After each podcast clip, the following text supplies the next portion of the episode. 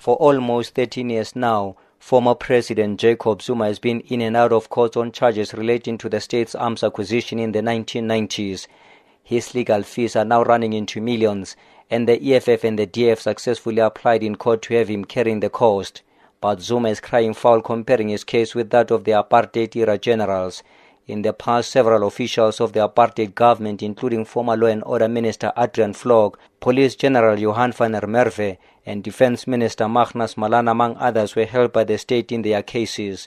And now the former president accuses government and the judiciary of inconsistency, saying the apartheid killers were defended by the democratic government while letting those who fought for democracy to fend for themselves. Many of the leaders were in charge of apartheid system, some of whom killed my comrades. They were charged. The state paid for their cases. This very democratic state, but the very same state is saying I must pay for myself. So apartheid killers, they must be defended by the state. Fighters of the democratic country, they must pay for themselves. Let us apply our minds as well as be consistent with regard to judgments that have been taken before about the same cases. The reason why I thought I should do so, I have instructed my lawyers to appeal this judgment.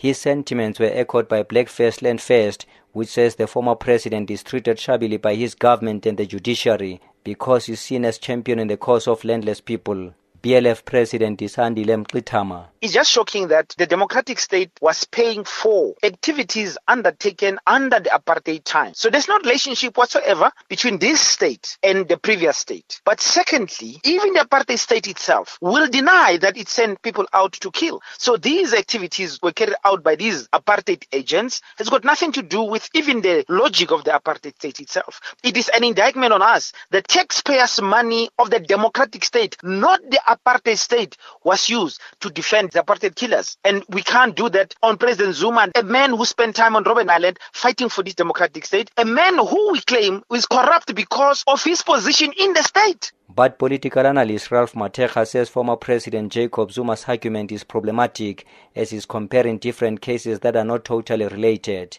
He says allegations of corruption against Zuma in the arms deal had nothing to the benefit of the state or the country, while apartheid era generals can claim that they carried out those atrocities on behalf of the apartheid government and therefore clinched a deal with the state for legal funding in their cases. I think this comparison is very disingenuous. Of course, there are facts here. Indeed, uh, the state contributed to the legal fees of some of the former apartheid bosses. However, when you look at this situation, these are about some of the conduct allegations relating to the conduct that have been carrying out in post-apartheid South Africa. And as far as I'm aware, there is no settlement in South Africa when it comes to matters relating to corruption, while the issue relating to provision of legal fee for apartheid generals might have been based on a settlement that was reached as part of the transition here. So there is some level of twisting history in this state. And Professor Tinyiko Maluleke, on the other hand, says President Zuma is wrong to compare crimes committed under apartheid to those committed under the democratic era.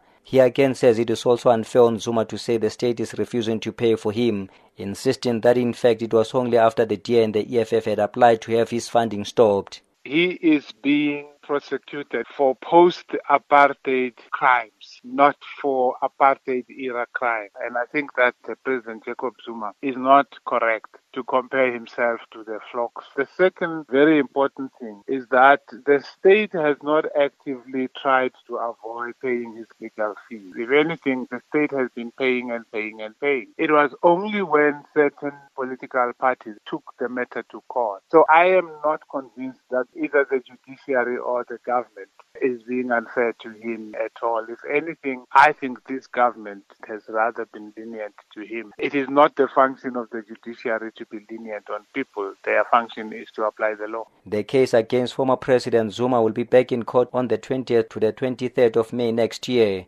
Both Zuma and his co-accused will then argue for the charges against them to be permanently dropped when they apply for a permanent stay of prosecution.